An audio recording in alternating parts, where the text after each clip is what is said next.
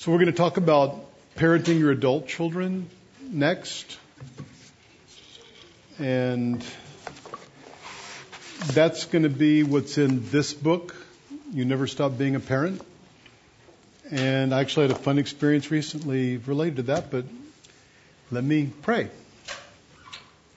Father in heaven, thank you for these dear brothers and sisters. I pray, Lord, that you would help us this afternoon after a good lunch to be alert to be encouraged by your word and the wisdom it has for all of life. Help me to be faithful and effective in declaring what you've taught me.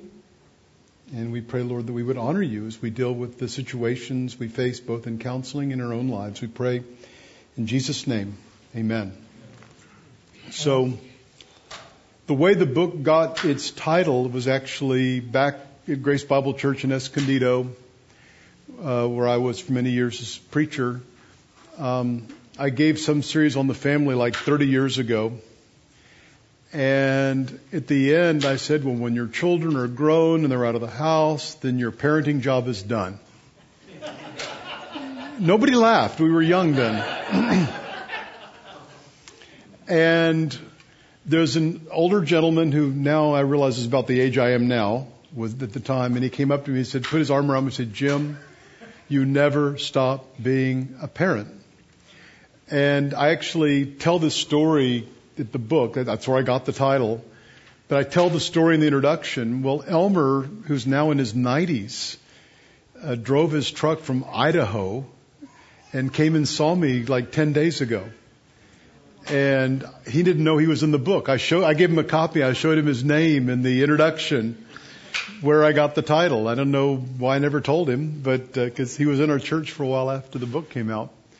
So, and but I remember back then thinking what Elmer said, and at that time he had uh, a son and daughter-in-law were experiencing some challenges, and they were living right next to him. And he actually he's in California. He had a son in North Carolina who had a like a business where he was doing some kind of manual labor, and the son injured himself and couldn't work. And Elmer flew out here, out to North Carolina for months, and kind of ran the business till the son got better. And I realized, yeah, a lot of his life seems to be taken up with these adult kids. I guess you don't ever finish.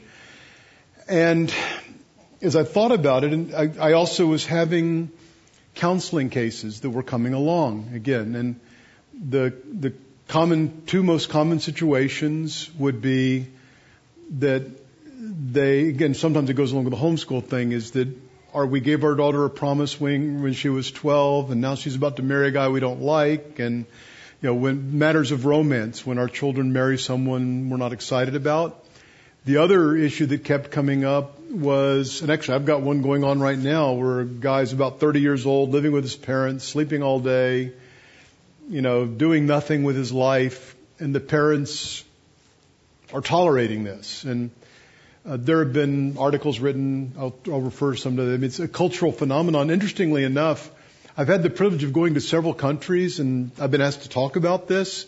And I'll be in the Philippines or Colombia or China or wherever. And people say, yeah, that's happening here too. We've got a bunch of people in our group who have adult kids living at home and aren't moving ahead in life.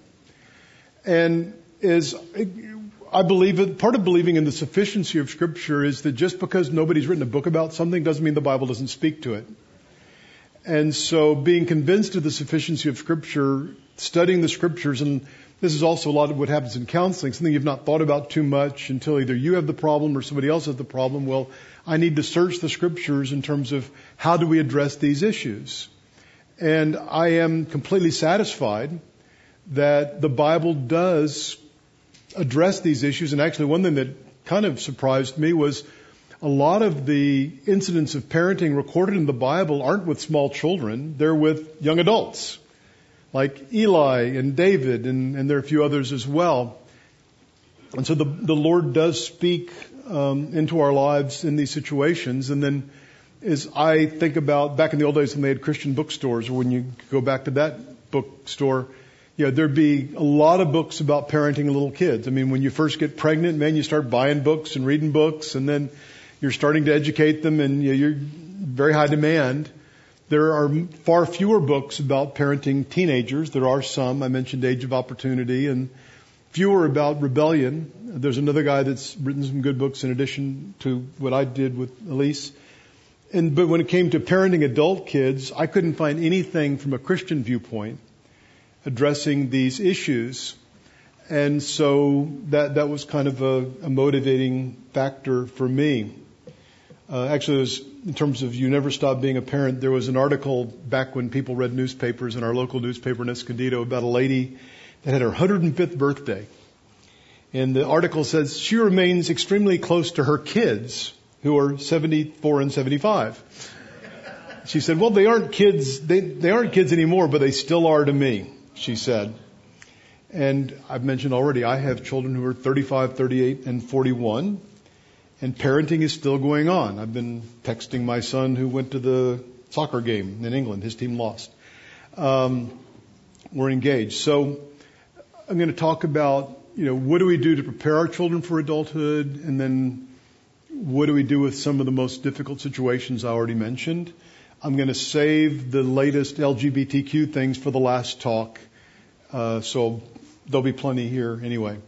So part of what parents need to realize, and this is the thing we should be thinking of as soon as we know we're expecting our first child, is that parenting, in some senses, is a temporary relationship, and that you're given this child and one day they're going to leave. You know, marriage is meant to be until death parts you, but you know, your child maybe you know, leave father and mother to be joined to their wife or they become adults and they move on. So the goal of parenting is to get them ready for that.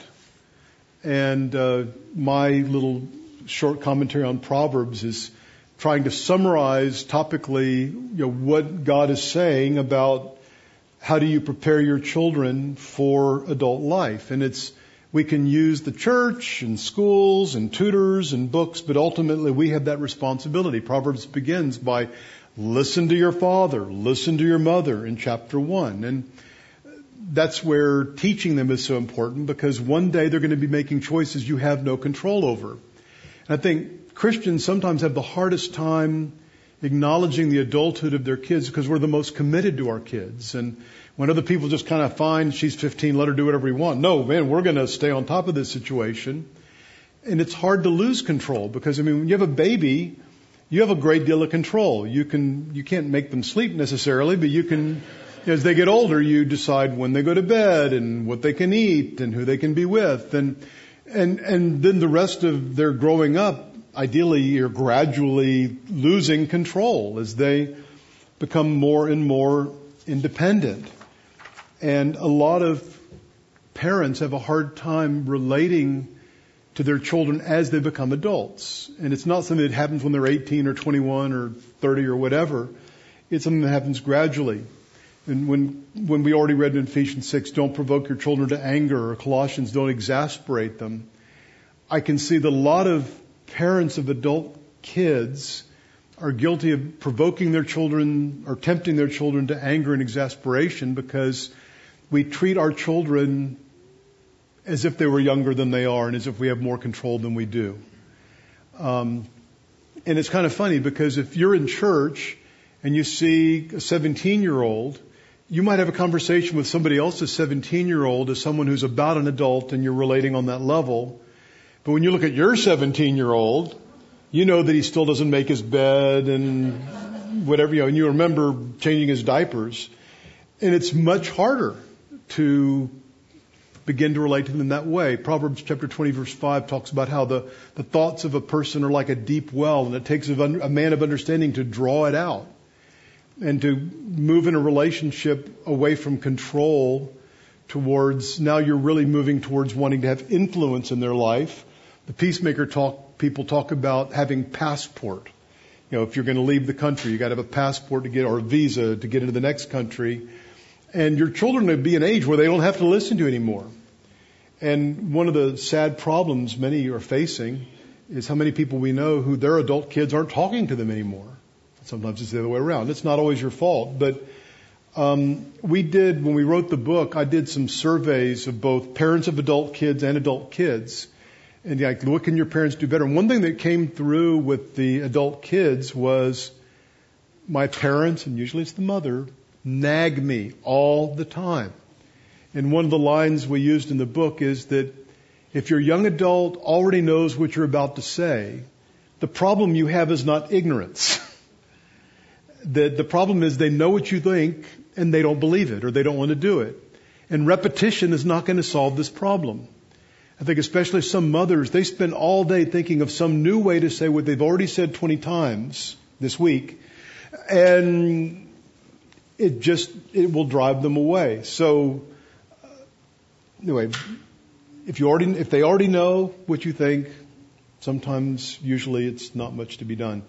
The other thing I've already talked about too is affirmation. It's easy. I mean, we're really troubled by what we see in our adult kids we don't like. We're really troubled that they're not making progress through life and they're not making the grades or, you know, they know, but again, they know you think that, okay? You've, you've done a good job of communicating your problems with them. Looking for things to affirm and encourage takes a lot of effort. And that's, I think, also really important. And then, you know, so what do you do to make your children ready to live on their own? Proverbs is a manual for that. You know, it begins with the fear of the Lord, learning to live for God and for His glory. It, the second greatest commandment, also to love others ahead of yourself. Um, you know, Proverbs has a lot on vocation. Actually, a couple of my books they have in there for which I will make virtually no profit uh, are on finances too, and a lot of that's out of Proverbs and the wisdom of Scripture about the, the secret to success in life in Proverbs is work hard and work smart. The hand of the diligent makes rich. That's work hard, work smart. Do you see a man skilled in his work? He will stand before kings. He won't serve ordinary men. Meaning, if you become a doctor, you're going to make 20 times more per hour than you would if you keep working at Chick-fil-A. And so gain skill. You work hard, work smart. Uh, you know, teach them the folly of debt and uh, the wisdom of saving, the folly of get rich quick schemes. The wisdom, so much of Proverbs is wisdom about sex and relationships. Proverbs 31, it's a mother telling her son, here's the kind of wife you need to choose. Uh, you could flip that for husband as well, but then also the warnings about the adulteress. Don't go near her door. It's fully honest that illicit sex is extremely exciting. And you're at a stage of life where you're really drawn to it, but it's going to destroy you. And so, you know, Proverbs gives you wisdom. So, you know, choosing your companions. The companion of fools suffers harm. Don't go with drunkards and, and gluttons, or you'll become like them, or angry people. Um, Al Mohler wrote an article sometime back called From Boy to Man, the Marks of Manhood. And I think I've listed, he had like 13 marks of when a man is a man and ready to go with all different categories of spiritual, personal, economic, physical maturity. Um, that's all great, right? It's the ideal. But a lot of children are leaving home too soon. And when I do the PowerPoint, I have a picture of like a five year old with a little sack over his back running away from home. Um, but uh, there are a couple problems. One problem is that there are some children who are in godly homes and they don't want to be under the restrictions of the godly home anymore. And so they buzz out. And that's very sad. And yet we can't stop that, and that may be what we have to do. Um, and sometimes they want complete freedom before they're ready, before they're mature. The, the, the, the, the cake isn't done yet, but take it out of the oven. Ironically, of course, we were living in San Diego. What does a young man do if he doesn't want his parents bossing him around anymore? He joins the Marines. and what does the young woman do? Marries the Marine. We've also seen cases where young adults leave home too soon because they're escaping a really difficult home situation. I've seen, again, I can think of a case of a family with an extremely dominant, angry, immature father um, who had all the characteristics of some call it hyper headship, where rather than being a servant leader in his home, he was the Lord and Master and I watched his kids as they came into their late teens and they all found various ways of escaping. And I think, I, in the sense, I don't blame them. I actually run into one or two of them since then. Some have been abused and all other awful situations. Now, one of the most important questions to address, and we address it in the book, is what authority does a parent have over an adult child? And I can remember when I was 15 years old going to my first Bill Gothard seminar you know, Bill Gothard essentially said that as long as you're single, you're under the absolute authority of your parents. He had this extremely, you know, chain of command power thing. And he tells a story of some guy who's, whatever, been adult a long time and his mother tells him what to do and he does it. And, you know, the Bible does say children obey your parents, but even the word for children is like children. it's, it's not adult children, it's young ones. Uh, now, and so, a couple things going on. I mean, it's obvious, Genesis 2.24, most would acknowledge, even on the Gothard website, you leave father and mother when you get married and you form a new family. Now, I also know of many situations where that supposedly should have happened, but one set of parents still thinks they're dominating, they still become dominating and controlling with their young adult married kid. Um, but I think even with adult children, the Bible says they come to an age when they're responsible for their choices. You know, Paul talks in 1 Corinthians 13 about the difference. You know, when I was a child, I spoke as a child. I became a man. Change happens. Uh, a couple passages that I think make it very plain, illustrating the point. One would be John chapter 9. And this is a story of the man born blind.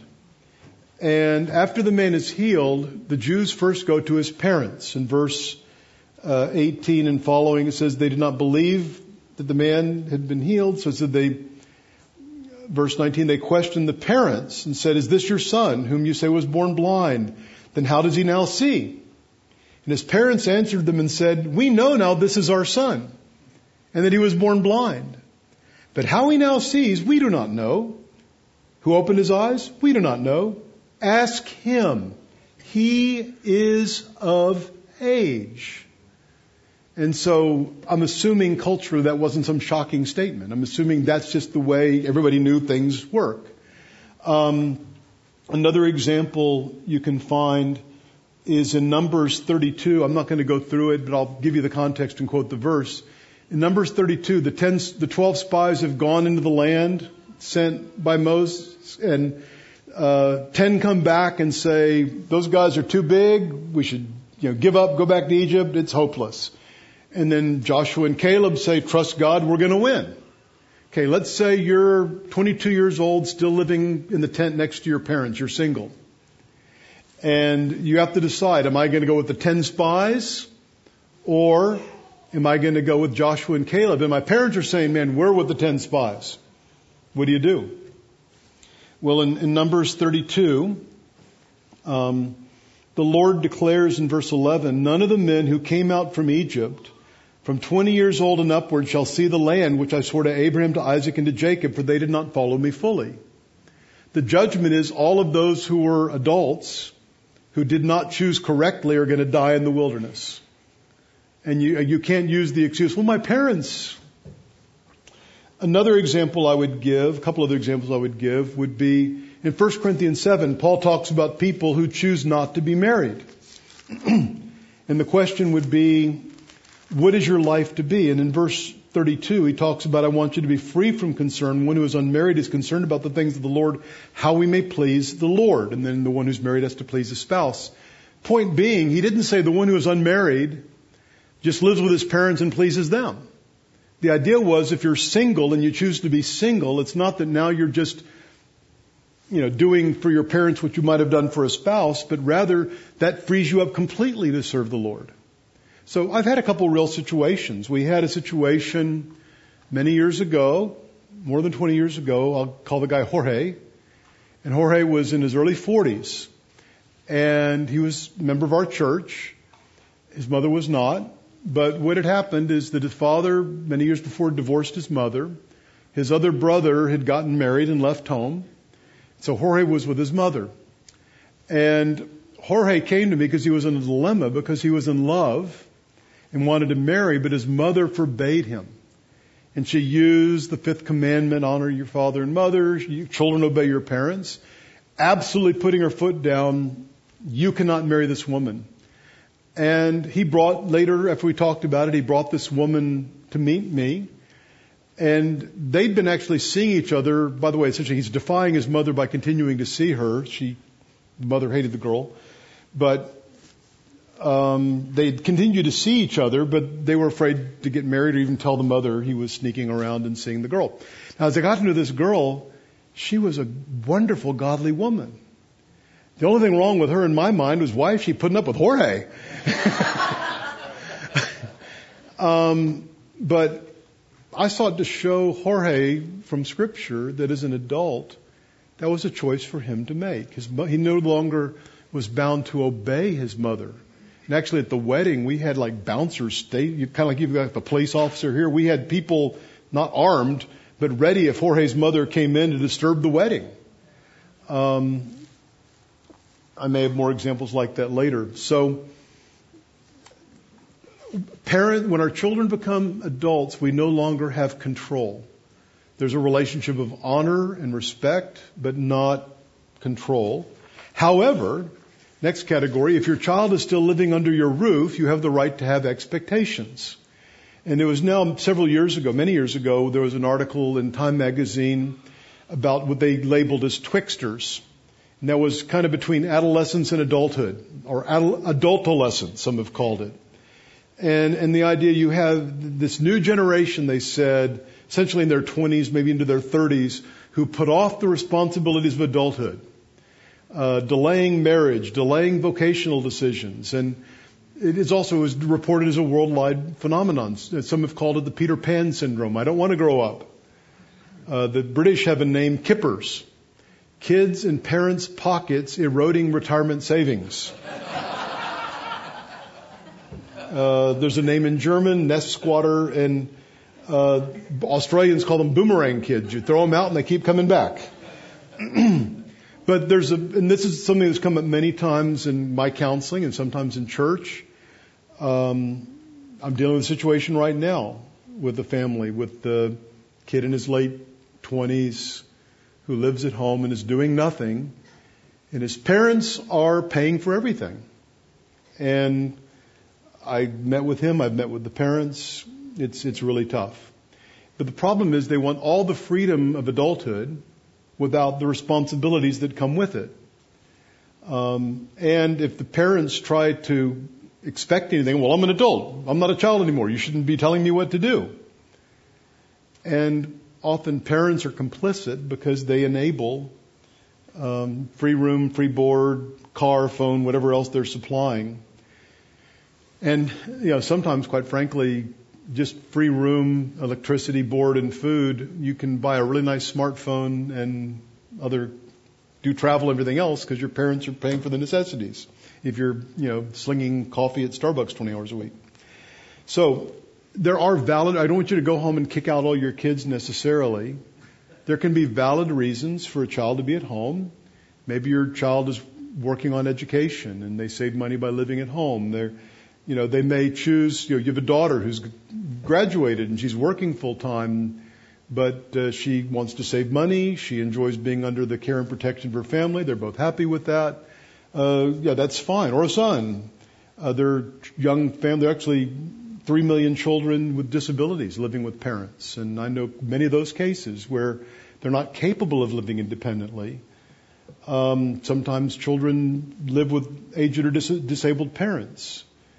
Um, there also can be extraordinary circumstances where husband goes off to war and or go off to military service is not war, and the wife chooses to stay with her parents while he's away, or he dies and she's a widow with children. So I mean, or in other cases would be you're, she's been abandoned by an unbelieving, immoral spouse, and so there can be extraordinary circumstances, but there should be a purpose. There should be a goal. The plans of the diligent lead to advantage. He who's hasty comes to poverty. Proverbs 21.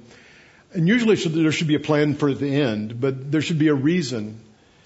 And with young people, again, the the problem of uh, postponing adulthood, and there are statistics for this, but more and more people, and I remember when I was in Southern California, actually leaving Texas, I think Southern California seemed to be worse about this, where you just had people, they liked the beach and they liked surfing and the lifestyle there, and so, you know, they're, they're taking, a, they, they call themselves college students, but they like sign up for two courses, they drop one of them, they work part time, singing whatever, and they surf and they hang out with their friends and they live with their parents and you know that's kind of funny. The the uh, the junior college community college near us their slogan was education for life. I said that's exactly right. It's a life sentence. That people are there forever and they never even get their uh, two year degree associate's degree. And so you know it's just a, a different thing where i mean it's you're really old when you say when i was that, but I mean, you know, my idea was I went to college young, I got through quickly, I wanted to get married and get a job and have kids and be an adult. And there are still people like that. Actually, our church has a bunch. I call them anti-millennials. that they're great, but there's so many now and they're, they're in their 30s and they haven't learned to make enough money to live on their own. Um, and they expect others to meet their financial needs. I think of 2 Thessalonians 3, it talks about busybodies who live off of others in the church. And the Bible says, if you will not work, neither shall you eat. Um, the parents keep the consequences away. The proverb says, a worker's appetite works for him and his hunger urges him on. But if you can work 20 hours a week in a low paying job, and you get to live an upper middle class lifestyle with all the benefits of living in a 3,000 square foot home with all the amenities, what's going to motivate you to get out of that situation? Um, and then part of the financial responsibility, and actually the article in Time Magazine talked about this. One is they get into debt. I was amazed that a single person could be many tens of thousands, even $100,000 in debt, not having ever had a real career job. Um, so that's foolishness. But also, as I mentioned, a marketing consultant said mom and dad are subsidizing them, so they have all this disposable income. They're not paying for electricity and a lot of these other things, and so they can go on trips and, and other such uh, privileges. Um, and then instead of marrying, um, they're finding sexual gratification elsewhere. Uh, the percentage, the great majority, there's statistics for these things. I haven't written down all of them, but the most people when they get married now have already been living together or shacking up before they get married. And so, you know, Dobson used to talk about this as one of the things that motivates people to get married is there's nowhere else you're going to get the intimacy that marriage provides.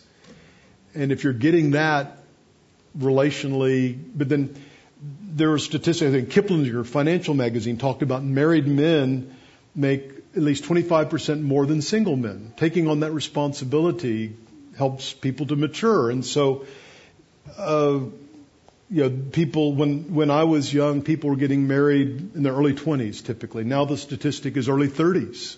And it's not that they're waiting to have sex until they're in their early 30s. And even more recently, the more, I mean, is now you've got articles being written about all these young men. They're not even looking for a woman. They're just using pornography. And um, I actually had someone, I've had a couple cases now of men who were so steeped in pornography, professing Christian men, where when they got married, the normal function of marriage didn't work. It's called porn induced erectile dysfunction. And you have many more who, again, quite frankly, porn is a lot less complicated than actually having to marry somebody and have a relationship and everything that God has designed to go along with that. And so, uh, a lot of young men living at home looking at porn, not even looking for a girlfriend. And again, parents have some responsibility. Some don't even, I mean, they want their kids to stay. Some marriages are held together by the kids. There are actually, I've seen some divorces that happen when the last kid moves out. Uh, the wife does too um, if there hasn't been a strong marriage there. But then often parents finance bad behavior, bail them out of trouble. Young adults are outstandingly skilled at making their problem your problem. And I've, I've got specific examples where I've been, been asked to be in Sally's wedding, and it's in Las Vegas in two weeks, and I've got to buy a dress, and da, da, da, da, da, and the dad is saying, "But I gave you all this other money. Where did it go?" Oh, well, I went to movies, and you know, and well, I need more, and you don't want me to miss the wedding. And well, you know, if you'd have been wise with the money you had, you wouldn't be there. But of course, dad forks out. Uh, you know, getting in trouble with the police, bailing him out of bad debt. um, they're circumventing the very responsibilities that God has designed for irresponsible behavior. Poor is he who works with a negligent hand, the proverb says. Do not love sleep or you'll become poor, the proverb says. And a verse that we'll deal with both in this talk and the next talk, it's really profound, is in 1 Samuel 2.29. And interesting that as I grew up, the, the prime example in scripture of failed parenting is Eli. And his sons, you know, in 1 Samuel 2, it's describing these are adult sons. This, this isn't little kids that Eli's failing with. And they, you know, Eli was in a priestly role, and his sons were serving in the holy. There wasn't a temple yet, but in whatever holy place. But they were blasphemously like taking the sacrifices for themselves and not following the biblical protocol for offering the sacrifices. And they were committing immorality with the women who were serving there. And, and so in 1 Samuel 2, Eli hears about it. Verse 22, Eli was old. He heard all his sons were doing in Israel, how they lay with the women who served in the doorway that attended the meeting. And there's other stuff. and, and Eli says to them, why do you do these things? The evil things I hear from all the people, no, my sons, the report is not good, which I hear the Lord's people circulating. And so let me summarize. Eli nags, but he doesn't do anything, okay? It's not that he didn't say anything, he didn't do anything. And it is so typical of what parents of adult kids do. Why are you, know, it upsets me so much to see you sleeping in till three in the afternoon, staying up all night and not getting a job and not finishing school. And, you know, they're talking, but there's no result. There's no consequence.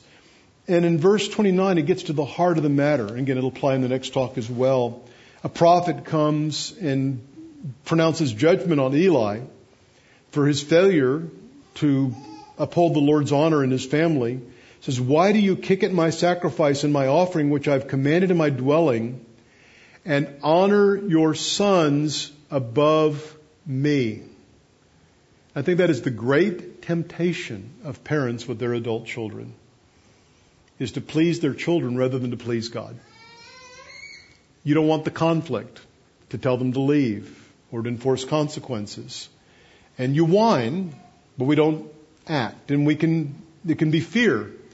Well, if I kick her out, she'll just go find a bad boyfriend and live with him, or they'll do drugs, and you know they have those threats. And again, I'll speak from personal experience. If I have a single child there's a lot I could do that becomes very hard when they have children, and I have grandchildren.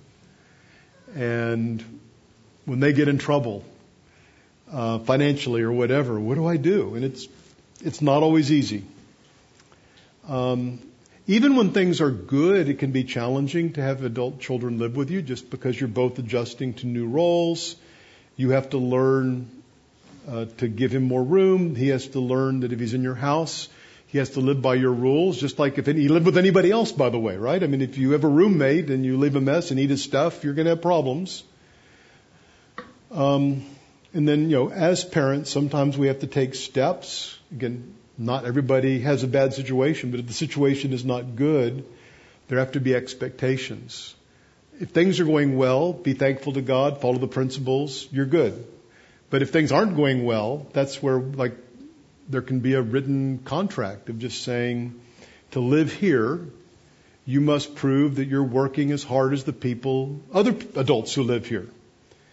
And how many hours, like, do you typically work if you have adult kids at home? You say 40 hours. Well, actually, 40 hours plus commutes, 40 hours plus laundry, lawn, lawn, taking care of the home. 50 hours, maybe that's a low number, but just if you're going to live here, you have to be productive for 50 hours a week. And that productivity can be school, charity work, a job. We can agree on what it is, but you can't be lazy and live here. You want to be an adult? Act like an adult. And if you make the decision not to follow the agreement, I'm not kicking you out. You've decided to leave. I've told you, you can stay under these conditions. If you choose not to meet the conditions, your choices have made it necessary for you to leave. Easier said than done, but I think that's sometimes what we have to do. Um, so we have to expect them, you know, to pay for their own stuff. And again, another ploy. Okay, I can't afford my insurance, mom. My car insurance. And if I don't have car insurance, I can't drive my car. And if I can't drive my car, I can't go to work and can't go to school. Therefore, you must pay my insurance. It becomes your problem. Otherwise, I'll just stay at home all day. I didn't say it was easy. Um, I had a situation with one of my sons that uh, after he was done with college and was not productive, and I actually made a deal. Like, you need to show me 50 hours a week you're doing something productive. And this is a son who had money and was making money. Um, you can't take money away from someone who has no money, but he did. Just saying, you know, you're going to give me whatever it was, $10 an hour for every hour below 50, 40 or 50 or whatever we agreed. You, you, you can't just play video games all the time and, and live here. Sexual purity. If you want to have sex, get married. If you if you don't want to get married, at least leave my house. Um, substance abuse, I've even mentioned, you know, drug tests, and then there have to be consequences. I already quoted Proverbs 26:3, a whip for the horse, a bridle for the donkey, and a rod for the back of fools. That just talking like Eli did to an adult's child will not create a response unless they're believers, most likely, and there have to be some kinds of consequences. You can't spank them. It doesn't always mean the ultimate consequence of kicking them out, but uh, and then you may need to be creative. I've already mentioned you will pay. Sometimes you'll start paying this much rent to live here, or you you'll pay for you know, the hours you didn't work. I had a real case of a family actually. Thompson Ashley, they know this family but they had a son who was about to finish college and he was the son was a go-getter so i mean he was working and doing all kinds of stuff but pretty selfish. And he would come home late at night and my friend whose son it was was the kind of guy that likes to go to bed early and get up early and uh, wants his house to be in order and so as I remember what happened, uh, would, they had a conflict because what would happen is the son would come stumbling into the house midnight or later and make a lot of noise coming in, wake up my friend. Um, and my friend might come out then and confront him for disturbing the peace. If not, then my friend would come downstairs after he wakes up at 5 a.m and the lights are all on and there's a mess in the kitchen and then, what are you doing? And go wake up the son who's only been asleep for a couple of hours. It wasn't laziness on the part of the son, it was rudeness. And they would have, they would yell. And I just suggested as a concrete thing, why don't we say that if he wakes you up, if he makes enough noise to wake you and your wife up, it's 25 bucks. If he leaves the door unlocked, 50 bucks a dollar per light left on. In California, exp- electricity is four times more expensive than North Carolina and Texas. So you say lights, no big deal. Yeah, I used, my kids used say, when they leave the lights, I'll say pennies are dropping out of the ceiling when you leave the light. Well, in, in California, quarters are dropping out of the ceiling when you leave your lights on. Um, and so they actually made that arrangement, and my friend never collected a dollar because this guy loved money. And actually, sometimes I think rather than yelling and nagging, just saying these are the terms can be less of a conflict. Um, there are circumstances where you have a son who's been abusing substances, again, drug test, and even to say if you want to live here, you need to get counseling, even if it's not, you know, if you're not a Christian, I can't make you become a Christian, but I can make you deal somehow with the problem, and then you have to be prepared to let them go. There's a book by Dave Harvey you know, he's well known for having written the book When Sinners Say I Do. He's got another book he co-authored called Letting Go. And like the other books I've mentioned, uh, the the audios are on the IBCD website. And but in the book Letting Go, he, he uses the illustration of the prodigal son, but he's just getting to the point. You have some people in your there will be family relationships where all you can do is let them go. And that could be a spouse who's repeatedly adulterous. It could be, or abusive. It could be a child who keeps running after drugs and alcohol and, you know, irresponsibility where your mission in life can't be to save them because money and effort won't save them. You just have to let them go and experience the consequences, which the prodigal son story does illustrate that part. I've had people with adult kids who are just overwhelmed with guilt because for all their efforts, the kid was not changing. And I had them listen to the audios by Dave, and it helped them so much to realize I'm not responsible for these wicked choices my child is making, and my money and my pleas are not going to change anything. It's hard to do. And they may make choices that break your heart, but you can't control that. And so sometimes you have to let go. Um, in terms of what do you do when they get in trouble, I'll cover that fairly briefly. Um, I've already mentioned they can be, I mean, this is another aspect of adult kids. It's like sometimes when they were teenagers, they'd get in your face. The adult kids I see who are kind of at home and shouldn't be are kind of charming because they probably know if they push things too hard, you will kick them out. So they especially might kind of bond and connect with mom some and, you know, when they get in trouble, uh, it's a, well, their problem becomes your problem and you can help me and, I've literally said, well, if you were in trouble, I would help you. You know, we're a family, and uh, that's that's the line I'm hearing. Um, sometimes parents, out of fear, aren't willing to let them have the consequences. We need wisdom. I think that's where counsel can really come in. I'm still seeking. I this week I talked to biblical counseling friend of mine. We kind of counsel each other about challenges I face. I have a 35 year old son who's living in my house that we left in San Diego and paying a fraction of the rent and not living responsibly, in my opinion. And how do I deal with this? There are two grandchildren living there, and uh, so seek counsel because when we're in the middle of it emotionally, it's very hard to um, know what to do. Um, but then we don't want to enable a sinful lifestyle. And you know, help isn't always making things better, and sometimes you have children with an entitlement mentality.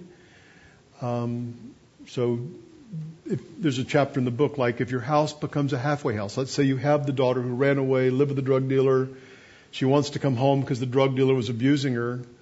And one says, I'm really glad for you to come home, but you've got to realize if you're going to come home, you still have to live by our rules. We're not expecting you to be the most godly Christian missionary candidate or something, but even as an unbeliever, we have rules in our family and you have to follow them. And if you're not willing to follow them, you can't come home. You know, if they've wrecked their lives financially, then you're going to be accountable for your money. If you, you know, if you're drugs and alcohol, you're going to be drug tested or you're going to be accountable for your, I mean, halfway houses regulate your time and your money and it's hard to get in a lot of trouble if you have no time and no money. And, and they say, well, you're not treating me like an adult. So great. Go on your own. Find a better deal. If you can find a better deal, by all means take it. But you wouldn't be coming back unless you were having trouble in adulthood and you need need some parenting. Um, it can be really hard to stand your ground. Uh, the guy I mentioned, whose his parents had actually arranged, he's got some alcohol problems. The guy that's in his late twenties, they had arranged, and he had agreed to go to a Christian kind of rehab camp ministry the last minute he pulled out. I understand it's so hard for the parents to be strong in that situation. And, and the guy's a nice guy. When I met with him, couldn't have been a nicer counselee. He's just a sluggard and a drunkard. Everything else is fine. Um, but charming. And I, I, I have compassion. It's really hard, but you're, you're not helping. Um, postponing adulthood. Um, I will not say much about financial help. There's some in the outline in the book. I will say there, we don't, a couple things I'll mention. And now I'm in this latter stage of life with adult kids. I don't think the Bible requires you treat all your kids equally with finances. You have one who's a missionary in Somalia and another one who's an investment banker in Manhattan. A needs more help than B. Then you have a third who's a drunkard and a sluggard if you give him money, he'll just. I, I saw a case actually, again, many years ago in our church where a guy was struggling with meth addiction and he inherited $50,000, which would be like three times that today.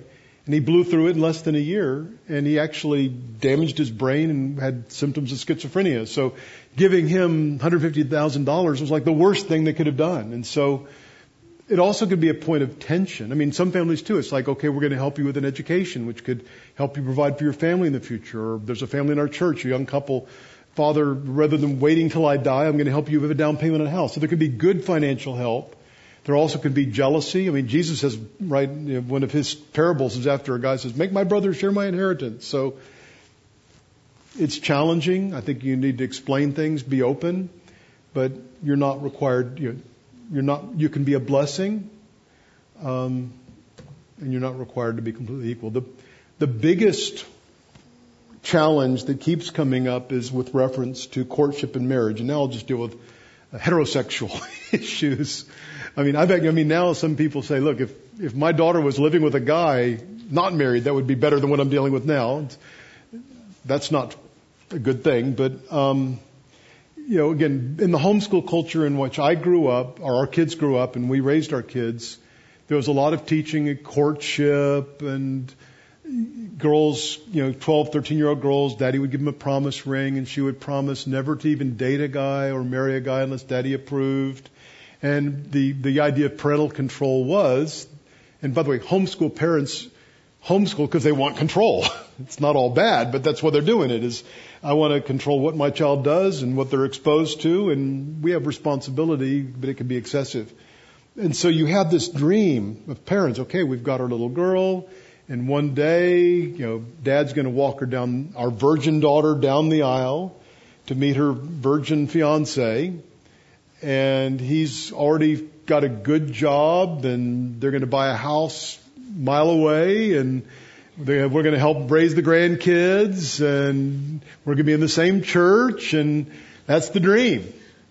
Okay. And maybe some of you are living that dream and I'm just happy for you. I, I, I, I, I, can, I can rejoice with you, but a lot of us don't get our dream. I think a lot of times parental reaction in these situations is they're angry, they don't have control, they're angry, they don't have their dream. I believe, from my understanding, has already talked about adult children are making their own choices that we as parents can't control. And there's two sides of it. I genuinely believe an adult child has the right to choose who to marry without the parents having control over that. I also believe that if an adult child has a great relationship with their parents, they'll listen to their parents.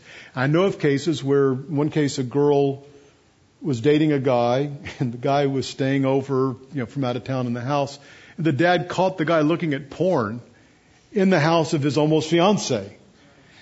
And that didn't go well for him. And the dad said, I know you care about this guy, but I'm concerned about his character. I can't make you do anything. And she broke up and so if you have a great relationship with your child, but even then you're an advisor, you're not a controller. And so I've seen cases where you have a great relationship and you can say, I have these concerns, but there's also kind of a warning is that when somebody thinks they're in love and you start challenging that, what is the reaction going to be? Fierce. And sometimes I believe biblically, even in, you know, it's not my kids, but it's other people I'm counseling, I have to warn them I've got a case I'm supervising right now where a person professing to be a Christian is with someone who's not a Christian. And I've told the person I'm supervising, no matter how mad it makes her, you have to tell her from the Bible how wrong this would be. Either she's not a Christian or if she is a Christian. And she's not going to like it apart from the work of the Spirit. But you know, we have to say these things, but we can't control these things. But I've had so many cases. I had a real case where it's actually people involved in the goth. I, I have not had that much exposure to the Gothard organization in my life, but those are the cases that keep coming to mind. Had a family who was very involved with Gothard, and it's interesting that their daughter, no, their son, and the daughter of another Gothard couple were actually working in the organization, fall in love, they want to get married, and for some reasons, the parents of the daughter decided they didn't like the idea. They let it go on for a while, they decided they didn't like it. And so they determined when the couple was going ahead with the wedding, and the parents who were in our church decided we're not sure they're ready, but if that's their decision, we're going to try to be supportive and help them make it work. And the parents of the girl said, we're not going to the wedding and we're going to shun them until they repent. And they actually had kind of a confrontation, uh, intervention. And I got invited by the parent, the church people from our, our church. And there were like four couples in a circle and they were all holding notebooks that weren't the Bible. And they were admonishing this couple to shun their son and not go to the wedding. And they would be shunned if they did go to the wedding. And they're being disloyal to their friends who don't approve of the wedding. Now, there's no issue of whether they're both Christians or, you know, from my standpoint, whether they're biblically free to marry. Um, and the saddest thing, of many sad things, is these couples went around the room, and each couple said, "Yeah, when our daughter got married, it was hard, but we didn't go, and we haven't talked to her now. It's been five years, but it's like it's like we're martyrs for standing up for the right thing." And they each went around. They were all completely estranged from their kids because they had to shun him. Um, I don't think the Bible requires that. I think we have the freedom to say if we have a concern. I would also add, though, back to if your daughter is interested in a guy you're not crazy about, I'm pretty sure she knows that already. That's back to if you keep telling her over and over and over again, I don't think that's going to prove the relationship. There can be some situations, believer marrying unbeliever, you have to go at that a lot stronger, or horrible character or whatever. Probably, though, if she's attracted to an unbeliever, maybe she's not a believer. I mean, again, each situation has its own details. But I've, I've had case, I had another case I can tell you where there was a, a young man who's actually a young military officer in Pensacola, Florida, and he meets a girl who's at the college there from a fundamentalist family. And he is a gentleman and he talks to the dad, may I date your daughter? Yes, you may. And, and it's moving towards engagement. And then the dad finds out that this young man is a Calvinist. And this guy is a five point King James only Arminian, the dad. And it's, and, and not only that, the daughter's been corrupted because now she's a Calvinist. and I think they started going to Reformed church. And this guy said, I'm using my, and there's actually, I could do seven of these without having to look at my notes of all these times these things have happened. But this, there's just, it's the father's, there's an article online still, I think, is the father's right to choose who his daughter will marry, or son. It goes both ways probably. And in these cases, we do everything we can to try to get the parents and the children talking to each other and, you know, delay, see if we can work things out. But I think they had the right to get married. And the father even let them get right up to engagement. Then all of a sudden, poof, and his daughter's heart is knit to this man. And so the day before the wedding, the father calls me. He's, he was in Michigan. I'm in California. And he basically, you know, pleaded his case that I'm the father, I have the right, and was um, and then he called all the curses of the Old Testament on me if I performed the wedding. And I tried to, I, it's a Colossians 3, fathers don't exasperate your children. Now your daughter's making a choice, the, and she's marrying a godly man, but she's making a choice that she's free to, and you don't want to destroy your relationship. Now, I say this with some hesitancy, but ironically, a few years later, this guy died young of a wasting disease. I'm not saying the curses bounced off of me onto him. Um, but I, there are so many of these cases. And, and even if it was true, which I don't think it is, that you have the right to determine who your child marries, if you don't have their heart, they're not going to pay attention to you anyway. And if you if you tell your 25 year old daughter that because she put on a ring when she was 12 and you took her on a daddy date, and now she can't marry the guy she's already given her heart to, because of a decision she made when she was 12, if you don't have her heart, she's going to blow you off anyway. um, and again, it's, it's in the realm of persuasion. And again, I want to say positively, in the ideal situation, both families are happy. The, the way the weddings are designed, here they are standing there. We, you know, we all give, we're all for this. That's the ideal. But you know, I've had situations where even you don't approve, but you can at least go to the wedding and once they're married, you make it work. Um, and I, I've seen, but I think part of it is a lot of times people are so upset. Like if it was their friend's kid, they probably would go to the wedding, but their dream is being shattered. And if it's because you're angry because your dream is being shattered, that is not a valid reason not to go. And I'll also say that the decision you're making to shun them at the wedding or even afterwards is going to affect your relationship with your daughter perhaps for the rest of your life. It's going to affect access to your grandchildren for the rest of your life. Now, if the Bible requires certain things, I mean, you may have to say things that you don't like. That's the next talk. But I don't think the Bible requires that you shun. I don't think the Bible requires that you um, refuse to have anything to do with them. And they, by the way, if you show up, they know what you think, okay? They're going to realize you're there to make the best of a situation that's heartbreaking for you. Hopefully, they'll appreciate that. So, you want to pursue peace. Um, and we're free to love those who have hurt us and sinned against us as God shows love to us. Um, and so, you know, people have different experiences with their adult kids. Um, I, I have friends who have, you know, adult kids who are all walking with the Lord. And again, I'm really happy. God shows blessing to family. These family baptisms in Acts. I think they were all believers, no babies, in my opinion. But you, know, you have God saving families in the Bible sometimes, and we can rejoice. But some of us go through struggles, and that doesn't mean that God loves us less. Um, and we want to be faithful to Him in these trials to honor Him. And as I've said already, to seek to reflect His love when it's hard. I've actually got three minutes left this time. I didn't use all my time very well, but if anybody wants to ask a quick question before the break, or whatever, que- there's no quick question. If anyone wants to ask a question before the break, I'll take that. Otherwise, I can give you your break. Okay, let me pray.